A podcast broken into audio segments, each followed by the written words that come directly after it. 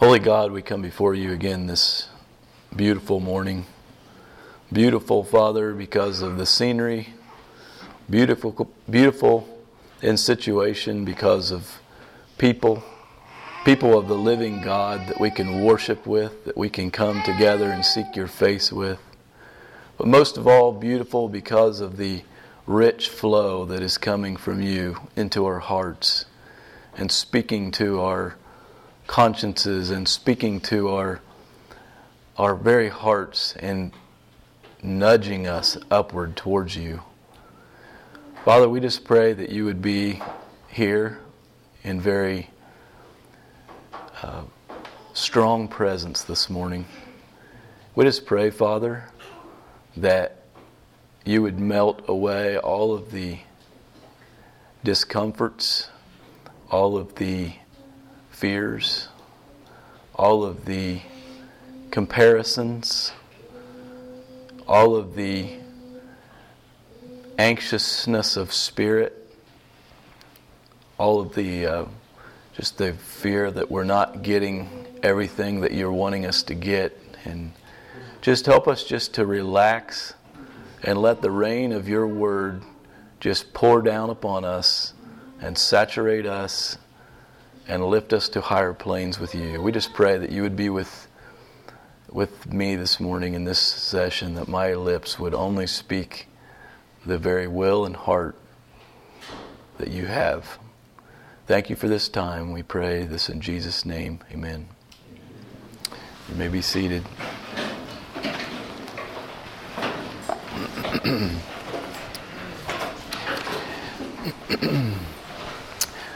You probably remember the first day when uh, I made some kind of mention about uh, higher ground and uh, could we raise the bar and and I, I was sort of surprised. I was so encouraged because it seemed like just kind of erupting up out of each of you was this Amen. And uh,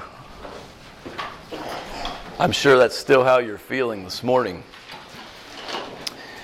Well, we'd like to claim a little bit of that higher ground this morning. But we have a dilemma on our hands because our world is telling us that this topic that we're getting ready to uh, talk about is equivalent to uh, eating your vegetables when you're a young child.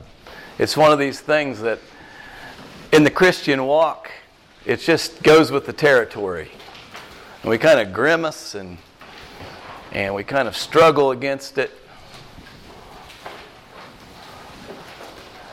And we wrestle. But this morning, I'd just like to encourage us before we, uh, as we go into this topic, I'd like to encourage us to take off our glasses, in a sense, if you are wearing these glasses, and let's put on a whole new set, and this is, I'd like to take this from obligation over here to opportunity, and we hope to talk a little bit more about that this morning. Now, I've titled this uh, message, Beloved, Now Are We the Sons of God? And you're probably thinking, well, what's so bad about that?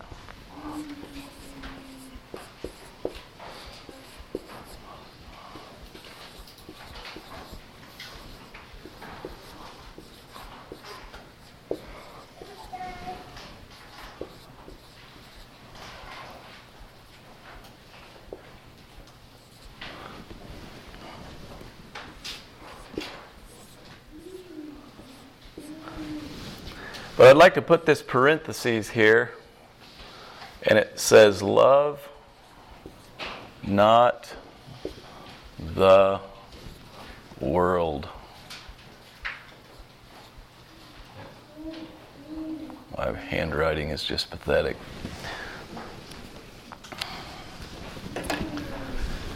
So, as we get started, I'd just like to go to.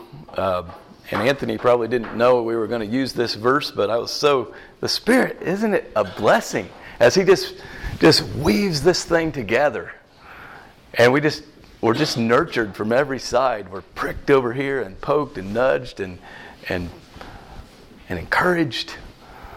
And sometimes that thing, I just that thing I needed, it just come out almost as a side comment, like Brother Joe said, the, the comment on the clock. And the Spirit just comes in there and He just does something in our heart. Okay, let's read uh, 1 John 3 and verse 1. And I'd like you just to kind of catch the spirit of this. Behold, what manner of love the Father hath bestowed upon us that we should be called the very sons of God. Therefore, the world knoweth us not because it knew him not. It's a privilege. Beloved, now are we the sons of God, and it doth not yet appear what we shall be. This is going to get better. But we know that when he shall appear, we shall be like him. For we shall see him as he is. And every man that hath this hope purifieth himself, even as he is pure. Discipleship. Walking in the footsteps of Jesus. This, brothers and sisters, is a grand opportunity. And that's the glasses I'd like you to put on this morning. Because I think this is something that if your generation is going to rise up to a new level, we're going to have to be done with lesser things. And we're going to get to put on these glasses where we look at Jesus Christ and we say, Can I come into your image? Can I rise in high, to higher ground? And we'll find here that that's actually His will. In fact, it's His command. Okay, now let's turn to the second chapter and the 15th verse. Love not the world, neither the things that are in the world. If any man love the world, the love of the Father is not in him. For all that is in the world, the lust of the flesh, the lust of the eyes, and the pride of life, is not of the Father, it's of the world. And the world passeth away, and the lust thereof. But he that doeth the will of God, now get this, abideth forever. So as we're kind of tossing this thing and the expense of this thing that's going to happen, we all woven in here are these blessed promises. And a, and a part of faith and a part of belief is grabbing onto these things not as Christian concepts but as shortly to come to pass realities. We get to be like Jesus. We get to go where he is. We get we get to be called the sons of God. And a whole 2,000 years of prophets, men of God who, who wrestled with God, who God called, and, and, and they listened to Him and they obeyed in faith and the Spirit was upon them, as we've been hearing, and they longed to look into these things. And even John the Baptist, with all of the power of his words and his call to repentance and all the glory of, of seeing multitudes come down into the stream and, and being baptized. And Jesus said, Yet he was the last of the prophets, and the least in the kingdom of heaven is greater than he. Brothers and sisters, we have a tremendous privilege to not be of the world. Why would we want that anyway when you get to thinking about it? And yet, when we get out there on the front lines, there's all kinds of confusion to this issue. And let's just let Brother John lay this thing to rest this morning. Okay? And we sing that song, I have decided to follow Jesus. No looking back. And then we look back. We say, Oh, really? Do I have to do that? Oh, I think you're grasping at straws. You're slicing it too thin, brother. You see what's going on here? Okay, let's turn down to the uh, 13th verse. We just want to quickly go through these references as they are in these, these circles of, of, uh, of, that John weaves throughout this chapter of different uh, subjects together. We're kind of extracting this out and want to talk about it today. 1 John 3 and 13 Marvel not, my brethren, if the world hates you. You see, we're not of the world. We're, go- we're, going to, we're going to get into that in a little bit. In fact, we'll just go to 1 John 4 and verse 4. Ye are of God, little children, he says. You're of God. And have overcame them, come them. Because greater is he that is inside of you that we've been hearing about than he that is in the world. What a privilege! What an opportunity! They are of the world, therefore speak they of the world, and the world heareth them.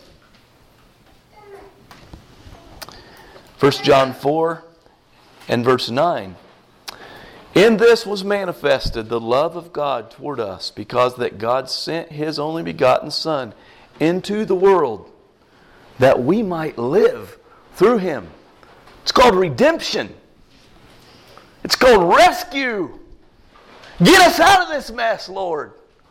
And why do we want to go back there? And, and, and I think it's uh, uh, Galatians in, in another discussion, but he, he says, he calls them the weak and beggarly elements. I mean, come on. Can we get excited about being separated unto Christ? What an opportunity.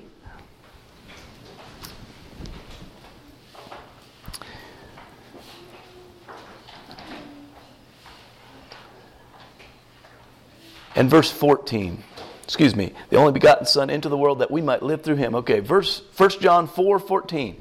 And we have seen and do testify that the Father sent the Son to be the Savior of the world. 1 John 4 and 17. Herein is our love made perfect. This ties back into yesterday. That we may have boldness in the day of judgment, because as He is, so are we in the world. We'd like, to, if I can remember, we'd like to end on that note.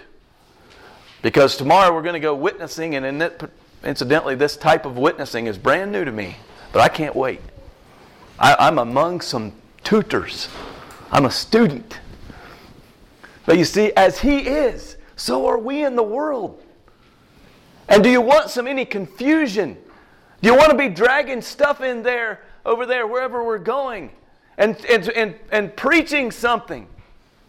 You know, John, uh, Paul talks about another gospel. And I wonder if we can just make that practical. You see, we're, we're in a very, very challenging world.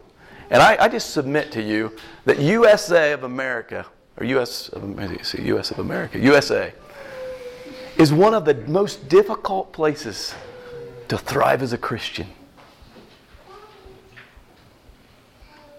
That, that may sound strange to you when we hear the tales. But you know, our Christian brothers that may lose their lives today are praying for us because they're afraid we're going to lose the faith. And as young people, I, I, just, I just want you to get excited about being in Christ and all of the promises in Christ. And this is one of the privileges we get is to be separated unto him, separated from the world. 1 John 5 and 4 For whatsoever is born of God overcometh the world. And this is the victory that overcometh the world. Even our faith ties back into day one. And yesterday. That second commandment. That believing that this is actually a holy possibility. And we can do this, brothers and sisters, by His grace and by His power that we've been hearing about. Who is he that overcometh the world? But he that believeth that Jesus is the Son of God. Let's go down to the 19th verse. And we know that we are God, and the whole world lieth in wickedness. You know, I just tell you, I just get so weary. In fact, I get a little more passionate than that. I get aggravated. I get disgusted. And it gets back to what we talked about on, on uh, Monday that, that in Him is light, and there's no darkness at all.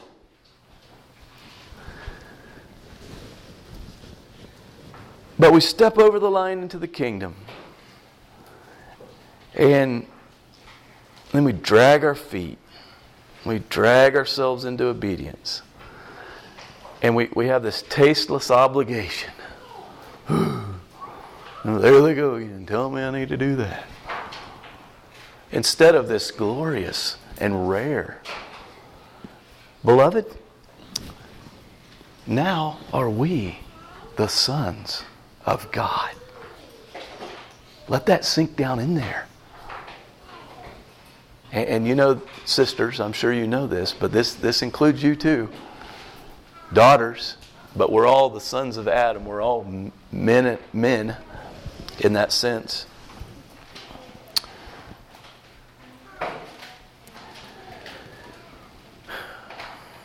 What we're going to talk about today, uh, Brother John Michael has been showing us this diagram. And this thing, I get this feeling this thing's about ready to explode as he's been laying the foundation for some pretty exciting stuff. But I think he's going to be focusing on the inside circle. And what we're talking about today is the outside circle. And they're both they're, they're both a part of this.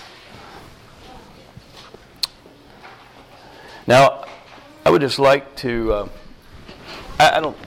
I tried to think, and I should have had this thought through earlier, but I don't know how to explain this. I'm just going to draw a square. It's pretty boring in this thing.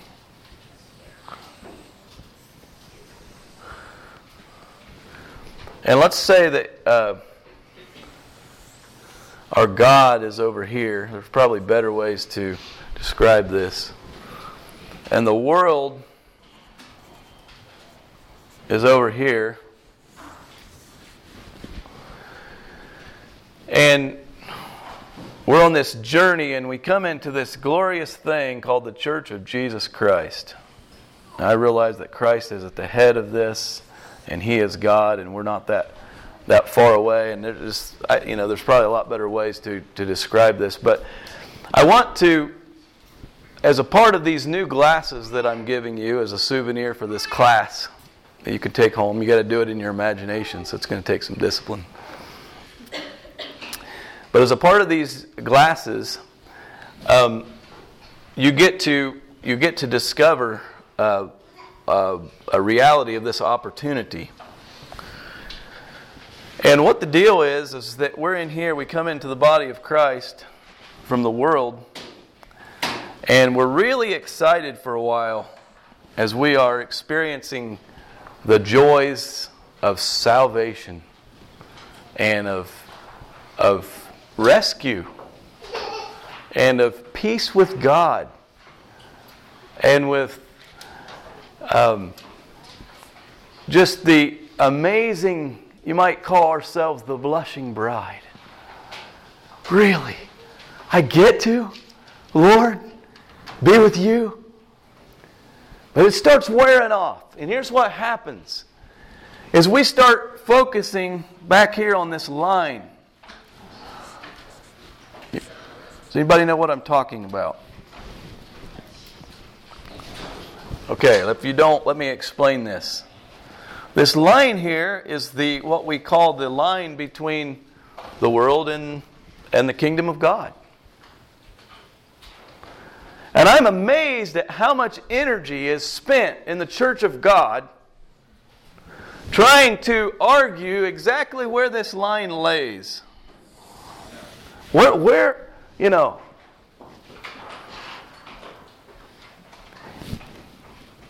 and we haven't even we we haven't even got started, brothers and sisters. Because there is, I'm convinced, and this uh, verse we first read it talks about us in, the, in sonship, but I want to take this analogy a step further as he does. It's not an analogy, it's a reality. That we are the bride of Christ. And we get to come closer to Jesus. We get to be separated unto Him. And, I, I, and just like in marriage, I am just convinced that most of the struggles that happen are still uh, the same problem. We're back here trying to decide exactly what's mine and what's yours and where my rights are, and we have not realized something that God has given us. This is so exciting. I just can hardly stand it. that as we submit ourselves one to another, and as we learn to become one in heart, in focus, in commitment, that God, it's kind of like an onion. He just keeps peeling off layers. And we get to another layer and we say, seriously, we get to go here too. And he just keeps doing And I'm convinced that the world is not long enough, the time of the, the vapor is not long enough for us to get to the bottom of the onion. Just in a natural marriage. I think that ground can go so far. And, and I just want to use that in the church of God to, as, we, as I'm encouraging you, you know, we said that. We want higher ground. But most of the time, we don't even hardly know what that is. But like Brother John Michael says, it involves the will. There, there's a part of that that involves the will. And I, I would just say that it, it involves putting on these glasses. And as a part of the I have decided reality of Christianity, it's running towards God and counting every single thing that He tells us as the most glorious opportunity that probably has implications of blessing and joy that we, that we, we, we don't even we can't even see we, we probably won't get to the end of it's kind of like that onion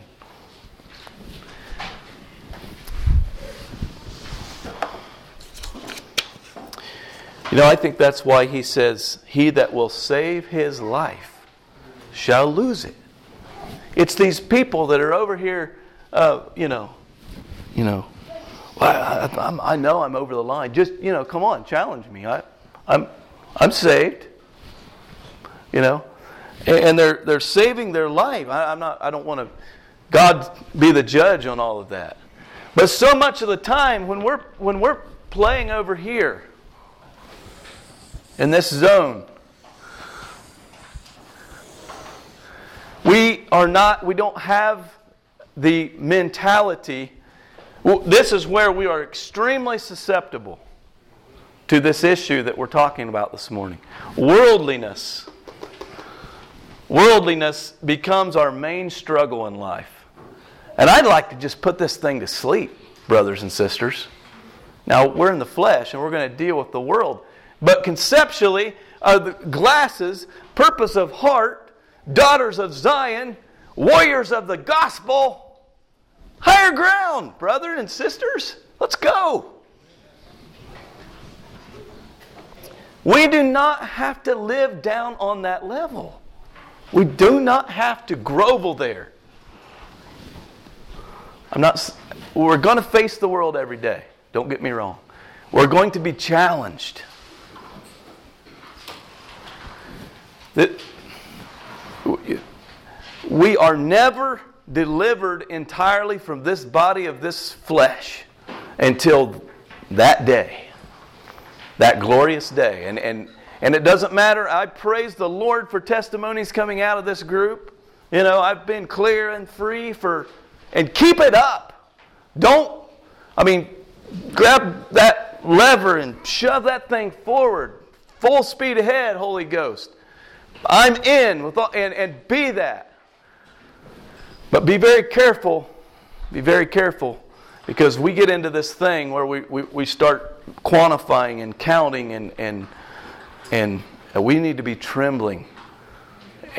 We need to be understanding that at any moment our flesh is still flesh. An old minister there uh,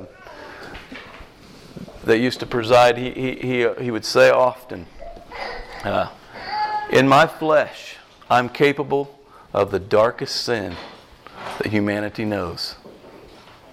And he said, I always keep that there in my mind, the reality that it, that in, in a sense, he was saying that God is the power here, and I've got to stay humble, and I've got to, uh, we just got to realize we're in the flesh. And the world does. So I don't want to, to negate that principle. But I just want us to get the idea that, hey, we've got to get away from this line over here. We got to quit splitting hairs.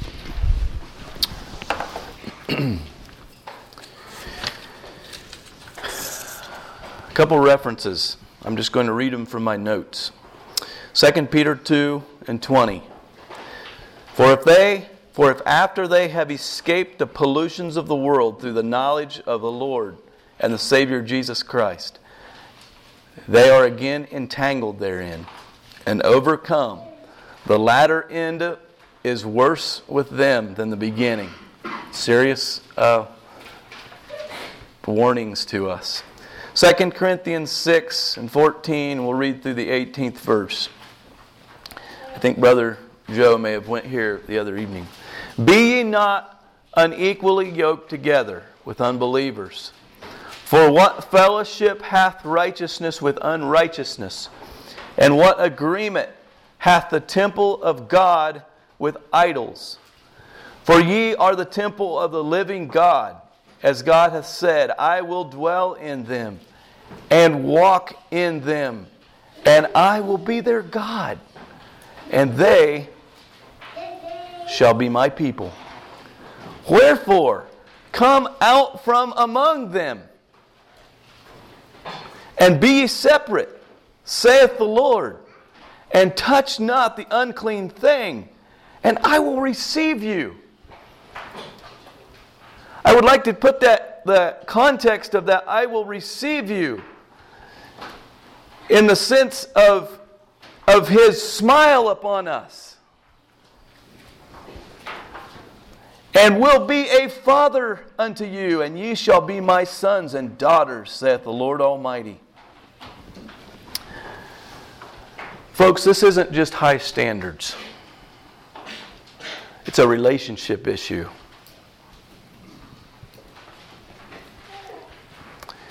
I'm going to read to you a parable.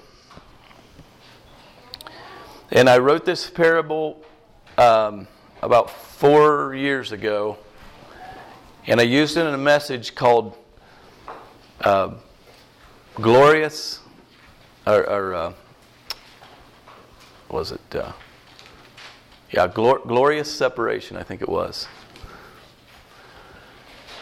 And the, the essence of the message really was the, es- is, was the essence of what we're trying to get across today that, that, uh, that this is very exciting. I just want to read you this is the parable of three brides. Sophia Righteous is the first one. She's a self absorbed girl.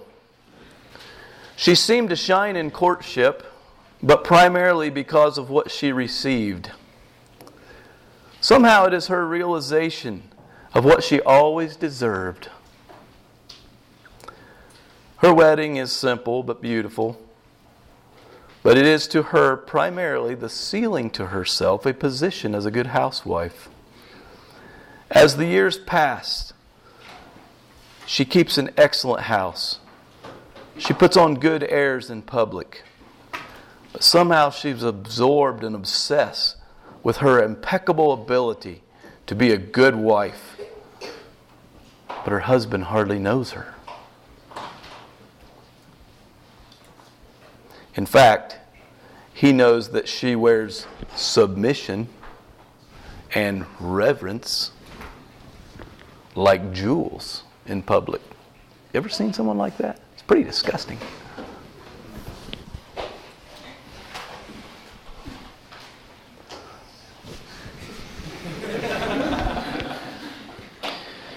When she is approached by another regarding her love and her loyalty to her husband, she defends her performance. She's taken his name.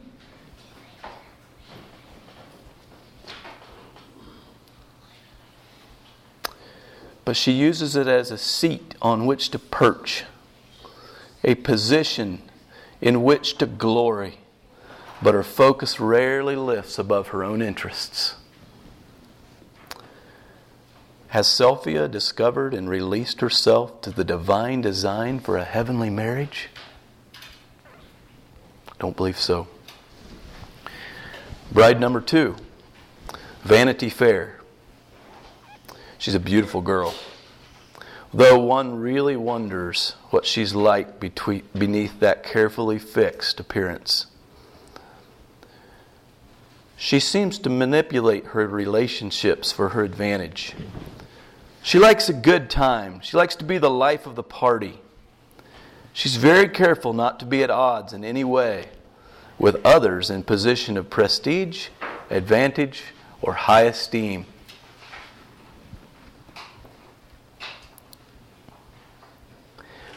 Her courtship is more of a performance than true love. She wants a husband, but really what she wants most is a husband that will make her look good and provide a very good life for her. The wedding day is out of this world. It's designed to impress the best. She is stunning to behold, and the world nods its head in smiling approval. Her husband is really just a prop. As they settle down to life, she spends much time poring over catalogs of luxurious living. She dreams of other homes bigger and better than theirs and she spends a great amount of time in front of the mirror.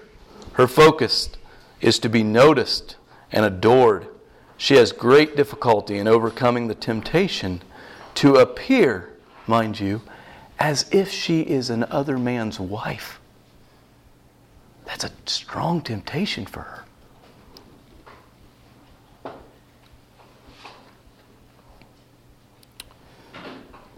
She has taken her husband's name but it is her key to his checking account.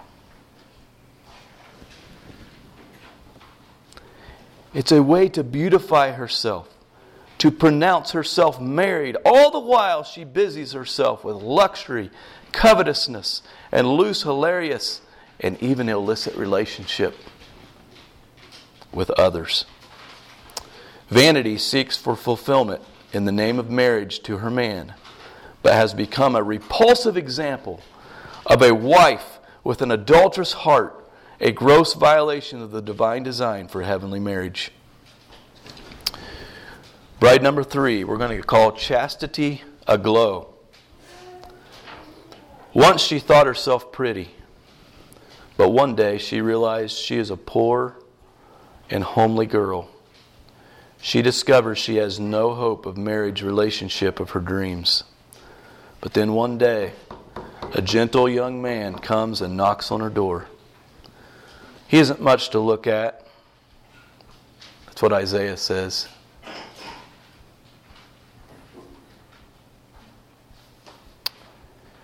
But their courtship is beautiful. And her acquaintances noticed a distinct difference in her, a glow that they hadn't noticed before.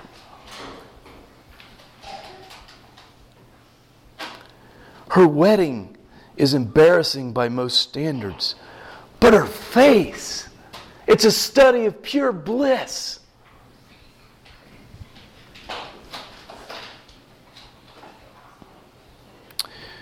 Neighbors shook their heads as they observed their marriage.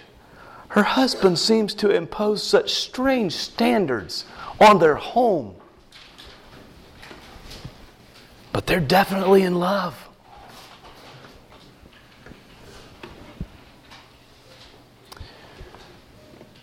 She's always there by him.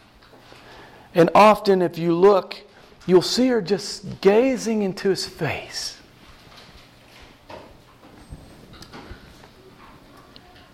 Enraptured by his love. Because it is apparent that that is what she that seems to be what she clings to. It's her purpose in life. She lives as if there is no greater joy than to serve him.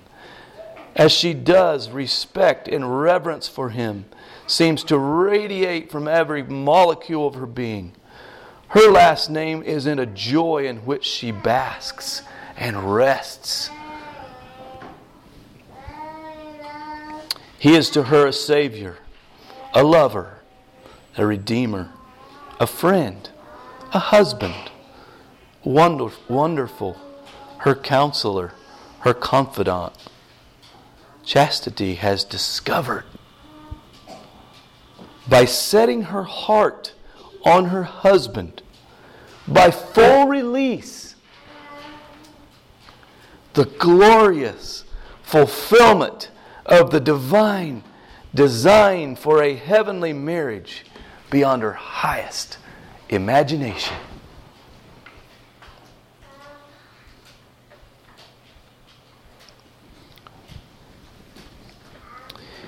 Brother Grant talked about those ladies and men wandering about in sheepskins and goat skins.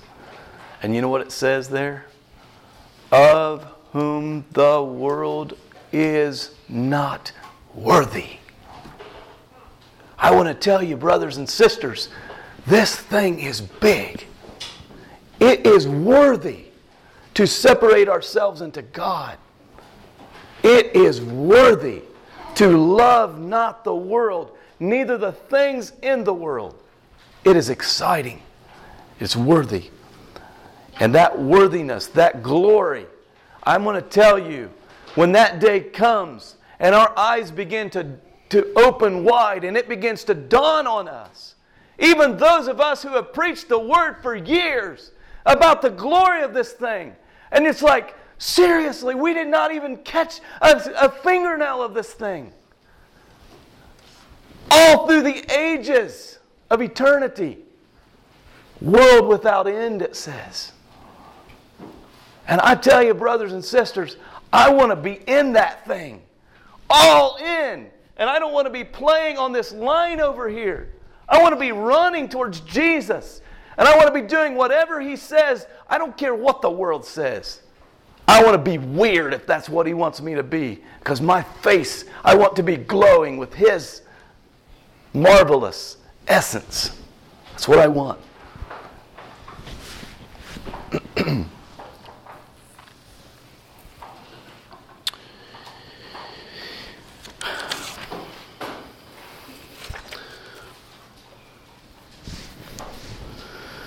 Now, in our culture, we have direct applied pressure to this sheer point, I'll call it, of the world and the church.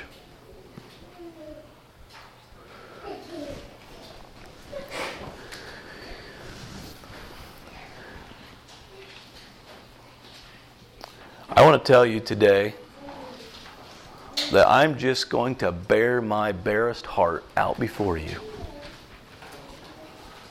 And you better hold on, or I better run or something. And I want to tell you, though, and I want this to be very clear we're talking about exponential opportunity.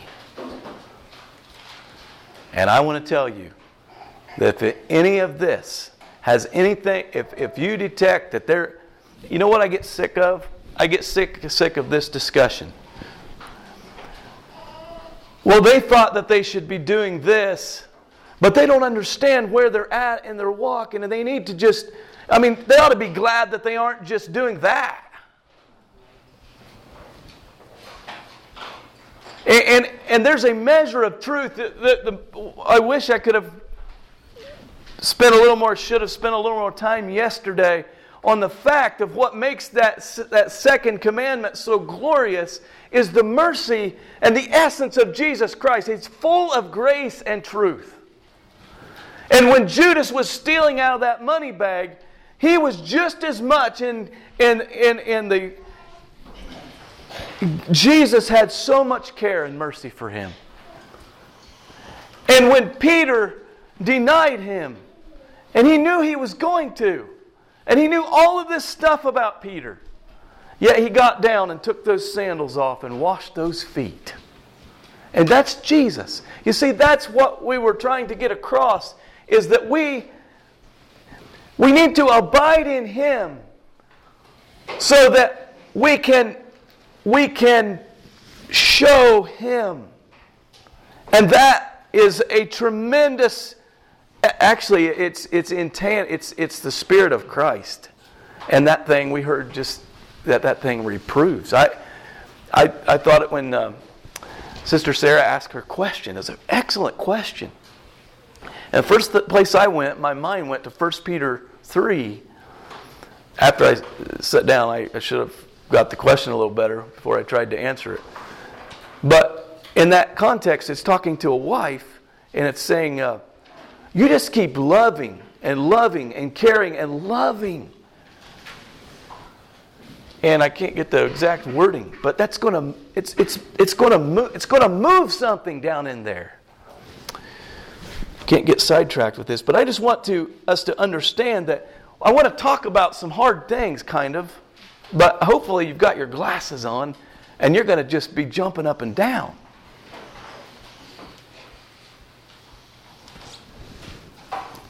Okay, let's go back in here. Verse 16. Verse 15, first of all, if any man love the world, the love of the Father is not in him. And we want the love of the Father. We want to be in full tilt with Christ. For all that is in the world, the lust of the flesh, and the lust of the eyes, and the pride of life, is not of the Father, but is of the world, and it shackles us and it crimps us and it makes us look like two of those brides that we don't want anything to do with. What we want is to, is to, to set our feet on higher ground. I've, I think there's two kinds of Christianity. The one says, What do I need to do to get in this box? What do I need to do to get in here? And then you go shopping until you find the place that you like let you do what you want to do, and then you jump in there. You hope. There's another kind of Christianity, and it says, I want God. And what is in my way, Lord? And, and Lord and brother, please show me. And, and, and we read the Word of God, and we read, and we say, Yes. And that's belief. And that is the kind of faith that is obedience. That's the kind of faith that God honors.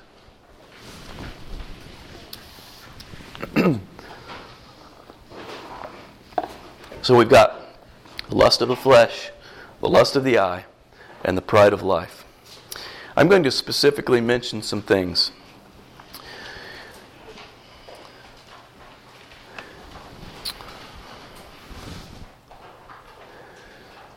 I want to talk about modesty a moment.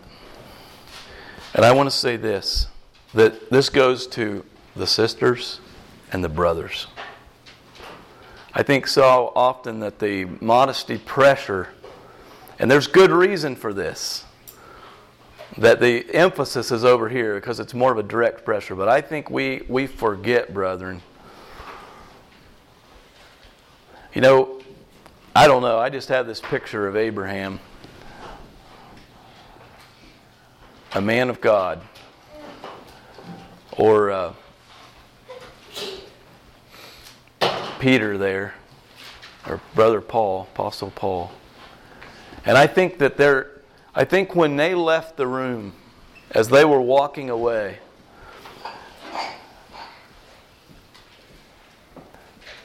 the sense of that that was a man of God gripped you. And there was nothing to distract from that sense. You see, when we're in this outer circle, and, and we know this, we talked about this yesterday, I'm just going to go over this again. A man's eyes are made different than a woman's eyes in this sense. And the female form is extremely, I, literally, if, if it was the size of a, a period on the back wall, this is how it is. And you, your subconscious mind caught the shape of the female form on the back wall, clear wave over there. You could be doing something else, and there's something in a man's makeup that stops. And just, it's just like you, and, and praise the Lord for the Spirit. I mean, and actually, this is, this is a gift. This is part of the beauty of, of when this is sanctified. This is a very beautiful thing. But I just want to make this point that, that you want to be sisters, you want to be daughters of the King. And you want your face to be glowing I think Paul Washer said it like this his wife said, that she wants to be dressed in such a manner that she is so modest that the only thing that the eye is drawn to is her face, from which radiates the glory of Jesus Christ. You see what I'm saying? But the pro- reason I want to bring this up, and you may, you know, we've just got to keep these glasses on. I, I'm worried about you know, condemnation here. But just please look at this as opportunity. Because I think what's going to happen is we are going to step into a whole new platform, a whole new level of exciting walk with God in this. I'd like you just, just to think about um, uh, dressing in a manner to which you are undisputably shapeless. And then I'd like you to consider some of the wars. I'm talking to the German Baptists now. I'm telling you, brothers, you're going to, this is strong medicine. but, you know, there was a war between Capes Out and Capes In back several years ago. And what I've interested in, and we're talking about the cape dress for those of you that um, don't know what we're talking about. And you know, it was kind of a ridiculous battle in some senses because we all know that that doesn't actually deal with the issue. But what I've noticed, and I'm sorry, I may be simple and I may not be getting something, but what I've noticed is that now us over here, the holy ones that don't don't have the cape in, the cape's got to be out. I'm sorry, don't have the cape out. We, the cape's got to be in underneath this sweater.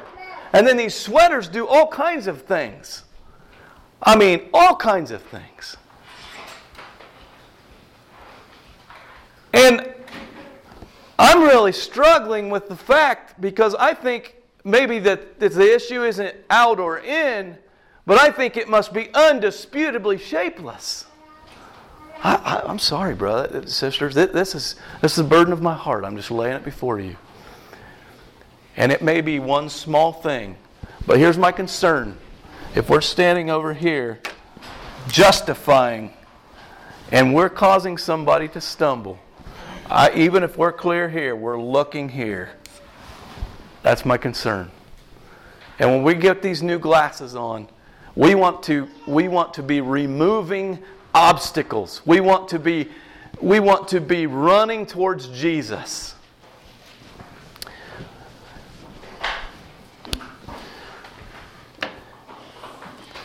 The Bible talks about in 1 Corinthians 11 about the woman shall have power on her head.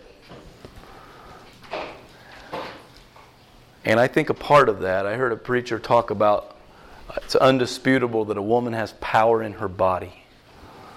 But I think if we're going to veil ourselves, sisters, that we want to completely hide, completely diffuse the power in our bodies because we want to be sanctified. We want to be we want to be we want to be running after Christ. We want to be completely in him. Men, lead the way. Be a man of God. Let's do it. Let's be careful what we, how we dress. Let's be careful the cut of pants and all of this. I mean, there, this shapeless thing is, is not confined to the women. You know, do, do you, um, there's, there's brethren uh, uh, convicted that, that we should only wear long sleeves because the masculine strength, the, the muscle, is, is um, it's appealing. And our sisters, you know, they might, might not be, I don't know. I, I don't, I'm, I'm kind of out of my zone here. But, but, you know, we need to be careful. I'm not saying that I, I'm not, I'm just saying, love not the world. Let's get out of the flesh circle. And let's make sure that we are not just out of that thing, we are purposed out of that thing. And this thing of the lust of the flesh in our world is very serious.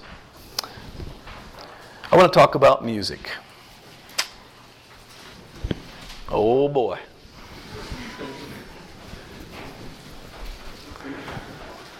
Our home is very conservative on our selection of music.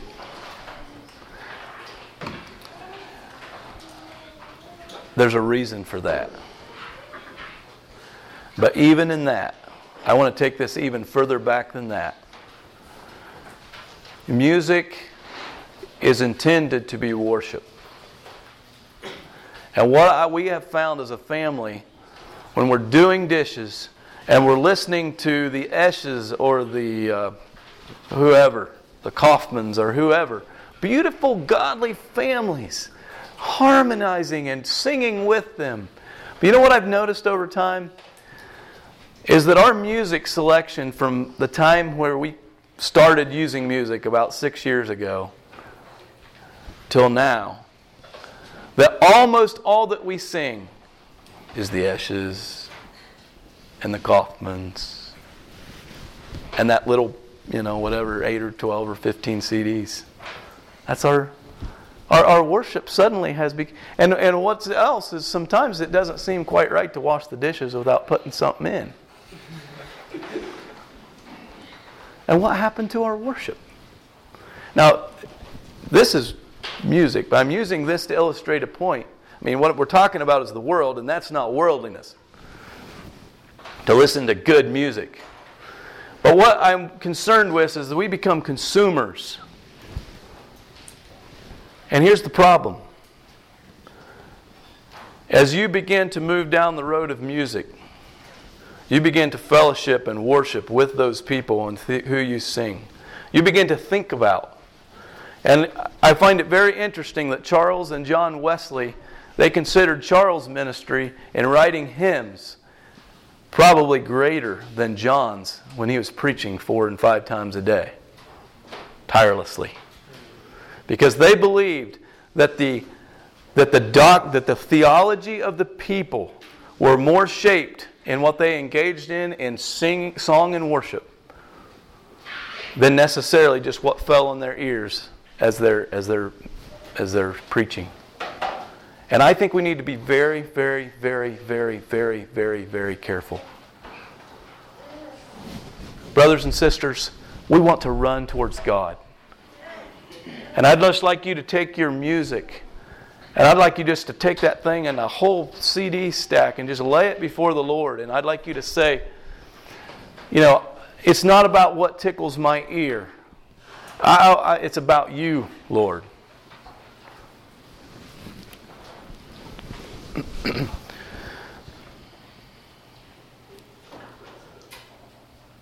was going to say something else and I forget what it was about music. Money.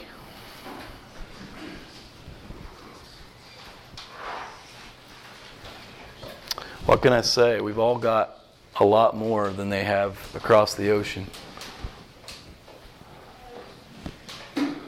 But there are so, are so many warnings about money and about what we do with money, and, and it's a huge topic. But, brothers and sisters, love not the world, neither the things that are in the world. For the things of the world are not of God. And they break they can break fellowship. These things, the little foxes can spoil the vine. Do you love culture? Do you love like you know the the, the popular term is hanging out. And let's go hang out. Well, what are you you know, what are we hanging on here? because we, we are we are connecting and we are we are fellowshipping with what? You know, it, it's not a reality in our home congregation, but I long for the day when we don't have anything else to do. It's actually probably never going to happen, so we're going to have to make it on, put it on the schedule. But I long for the day um, when we find ourselves at someone's house having a two or three meeting, two or three hour prayer meeting, just because we love the fellowship of the saints, just because we're gathering more often, because the days are upon us, just because we are we, we would love to see all of the houses in this little uh, section on our road that tend to be lower income, we'd love to sit all around the communion table with them in three years from now if they would come. Just because we love Jesus. I long for the day. Love not the world. Entertainment. And this gets kind of meshes in with this music thing. But I, I'm just going to speak again very boldly upon the authority, I guess you would say, of the early Christian church. And my elder uses this often, Melanie's dad. And he says, it was the one of the there were two distinctive re- things that that caused people to start suspecting that you had become one of the believers. In Romania, they call them the repentants because they have Christians over there. But these are different Christians. There's, they've got a gospel, some kind of a gospel that makes them act different. They're, they're separate from the world, they're repentant. But anyway, there were two things. Number one, these people just started giving their money away. They just started heaping, they just started serving. They just started like giving, just ridiculously giving their money away. And they quit showing up at the uh, arena where the entertainment happened. I want to, I want to leave a, a thought with you in this. I just want to challenge each of you. Sometimes I think this whole issue of motion picture has been put into a category where it is, it is diced at the wrong places. And I'd like to cite you if you've never read it, to A.W. Tozer's little booklet called The Menace of the Religious Movie. And in that, it is a tremendous testimony to duplicity and acting and pretense.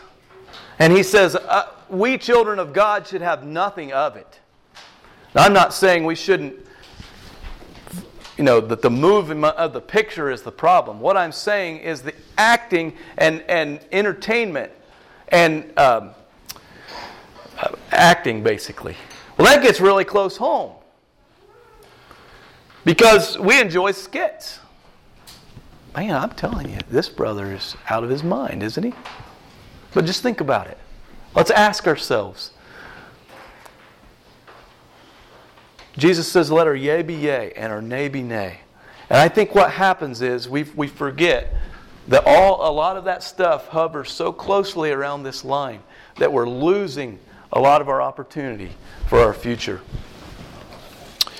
It is time for me to wrap up, but I do want to mention one more thing, and that is I want to mention Achan.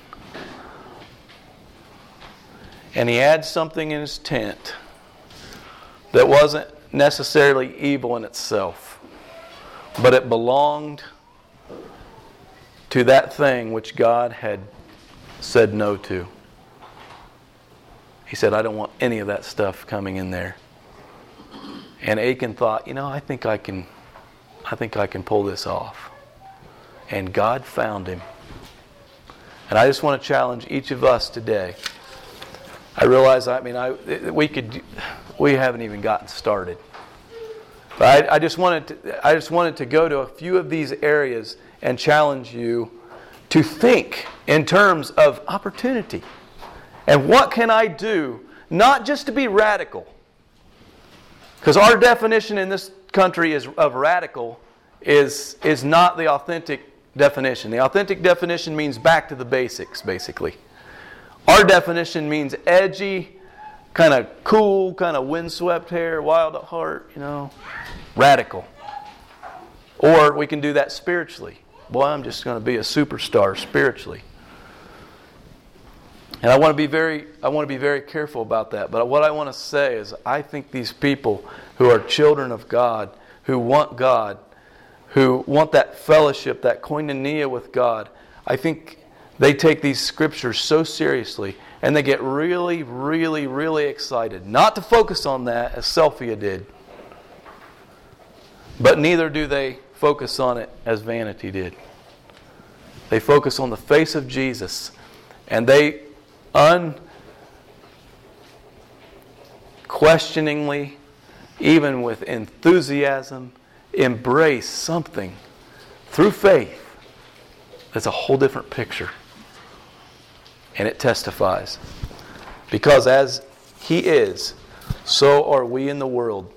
And if that light in us be darkness, how great is that darkness? And if our testimony is hid, it's hid to those that are lost.